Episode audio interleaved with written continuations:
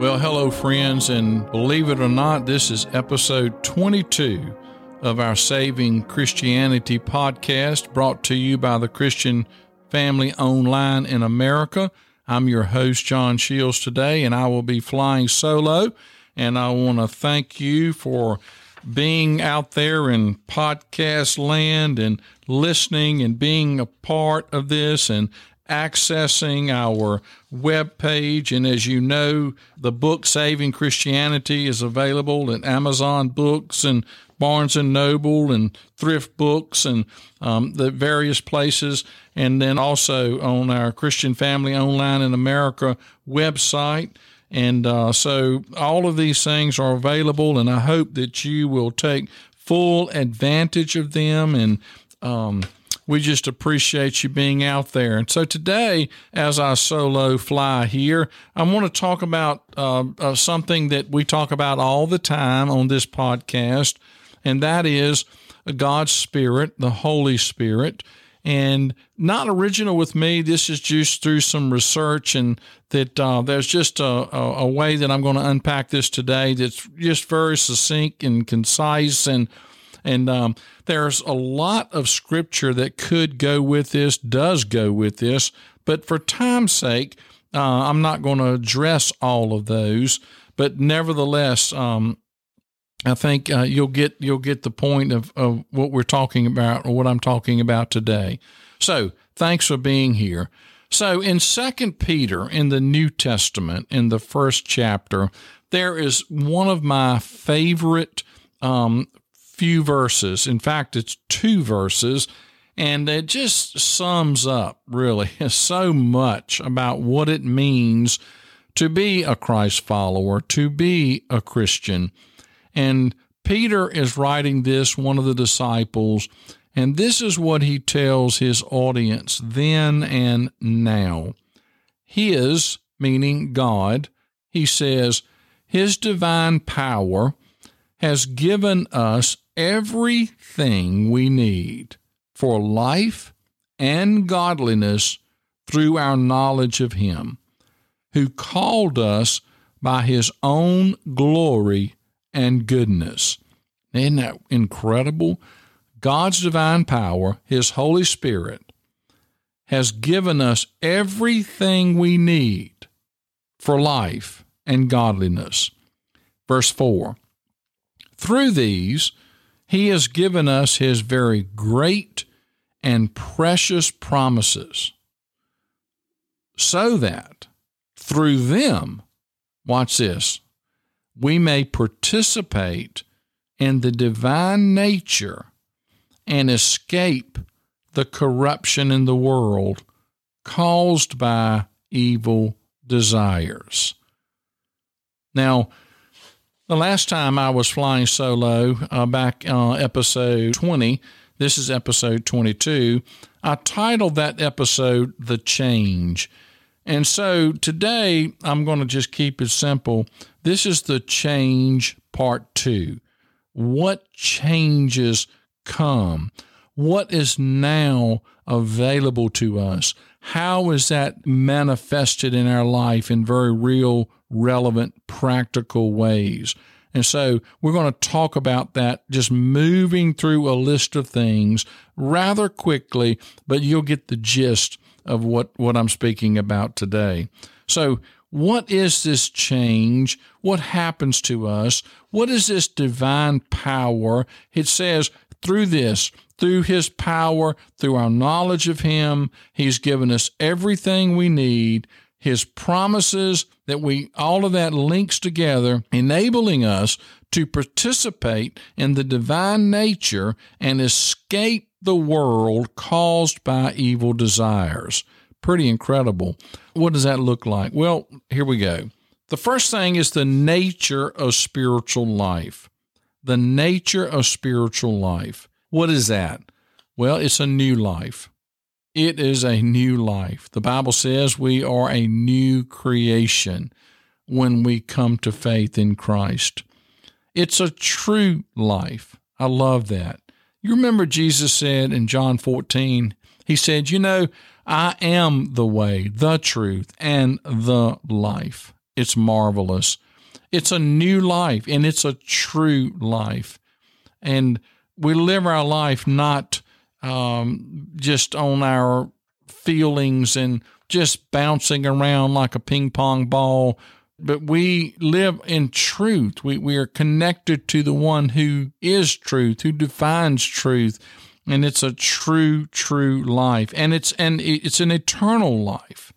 Now that's, that's hard for us to grasp. We're so connected to calendars and watches and, and time schedules and all of those things and so many years here and there. We measure everything, but there is no measurement to eternal life. There is world without end. There is no ending to it. In our minds, in our finite minds, we simply cannot get a hold of that.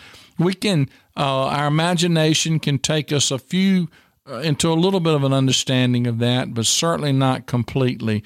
But is it is an eternal life. Isn't that something that if you know Christ today, right now, your life, and I mean that in the truest, best, most beautiful way I could express it, is not going to end. Now, we are obviously going to physically die, but you, the real you, is not ever going to die. It's eternal. It's incredible. I mean, it's just incredible when you think about that. And it's an abundant life. I'd already, I was headed in that direction. It's an abundant life, not in the sense of material things. Don't let material things cheapen what this means. It's an abundant life. It's a life that lived out of the context of the relationship with the God of the universe. And it, it's just, uh, there, there's just nothing like it referencing the abundant life. Now, that's the nature of the spiritual life. Now, let's talk about the origins and nature of spiritual life. Spiritual life of course, is the work of the Holy Spirit. So, as you would think, spiritual life begets spiritual life. So, spiritual life is a work of the Holy Spirit, really from beginning to end. It's all about God's Spirit in us.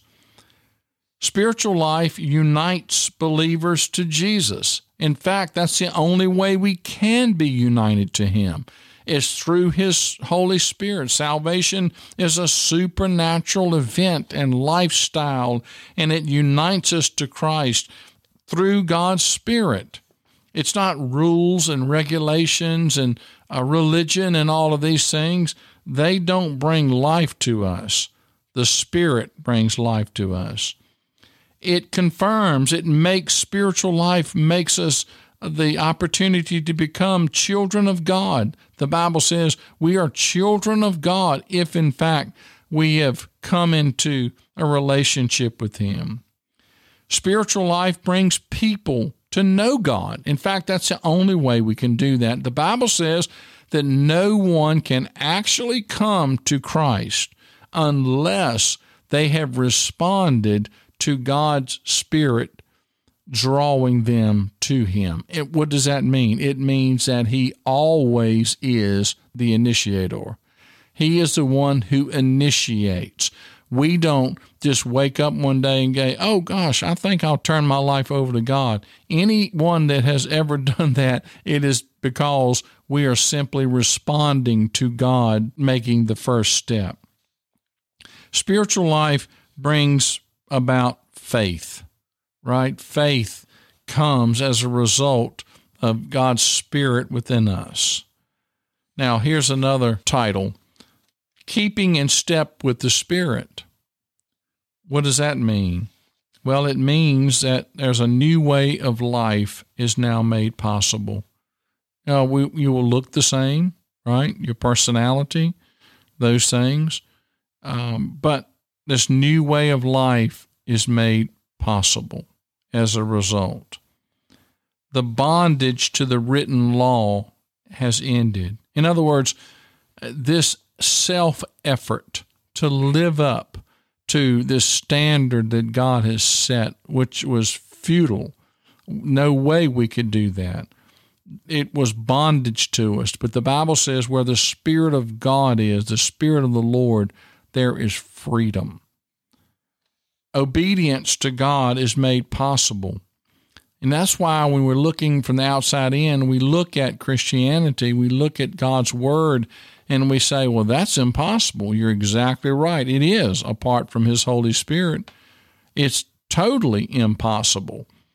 But when God's Spirit comes into our life, obedience is actualized. It, it can actually happen. We can live in, in obedience to what God asks of us. And we won't do that um, begrudgingly.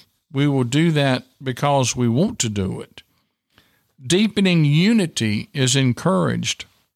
You know, God is all about unity. Division I don't know that has ever accomplished anything good. But God is a God of unity. Strength and encouragement are received from the Holy Spirit. Keeping in step with Him gives us strength and encouragement along the way. It gives us gifts for those living in the Spirit. Gifts are given for building up the church, we call it which means the people. Visions are given, miracles are worked. We've been talking about that. Ministry is enhanced.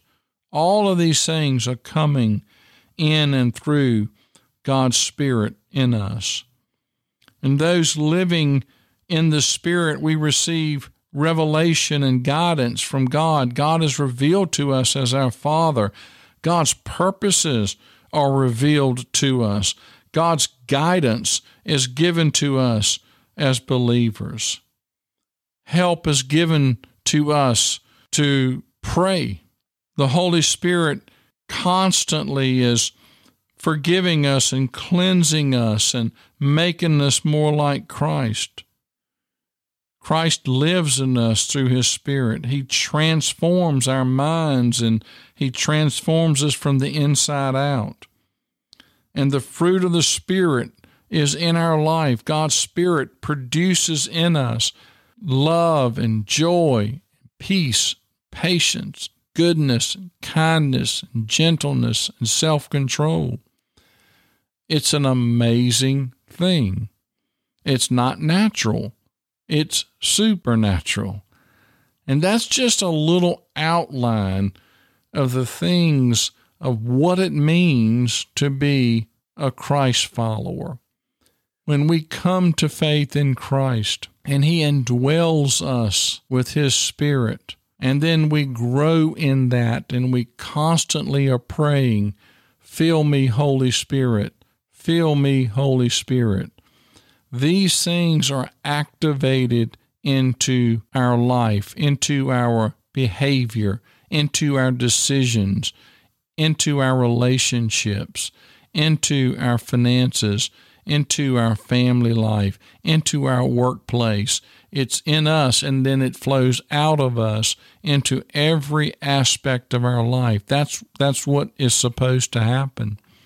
And so, I just want to encourage you to think about that, of what that means for your life.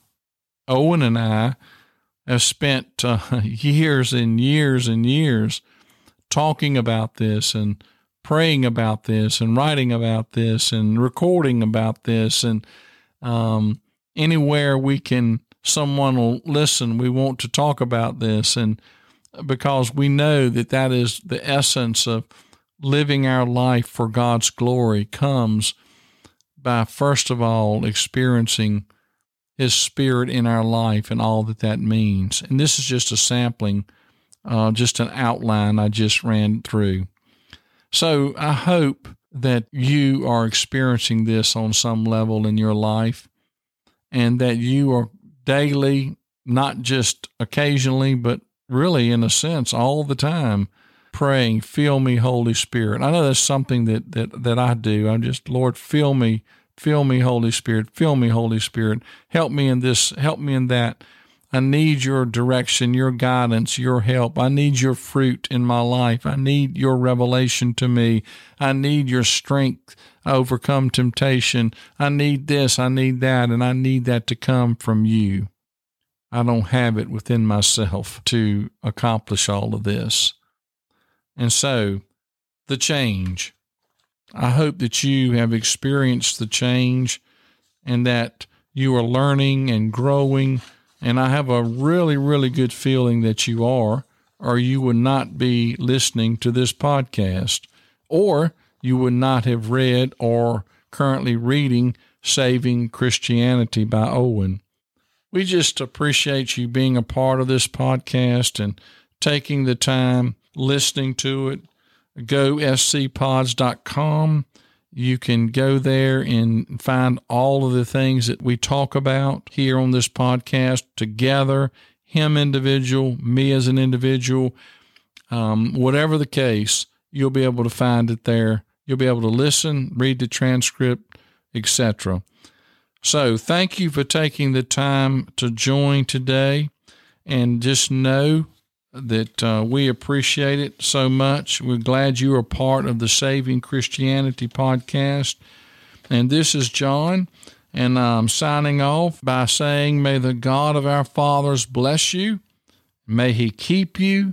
May he guide you and protect you until we meet again.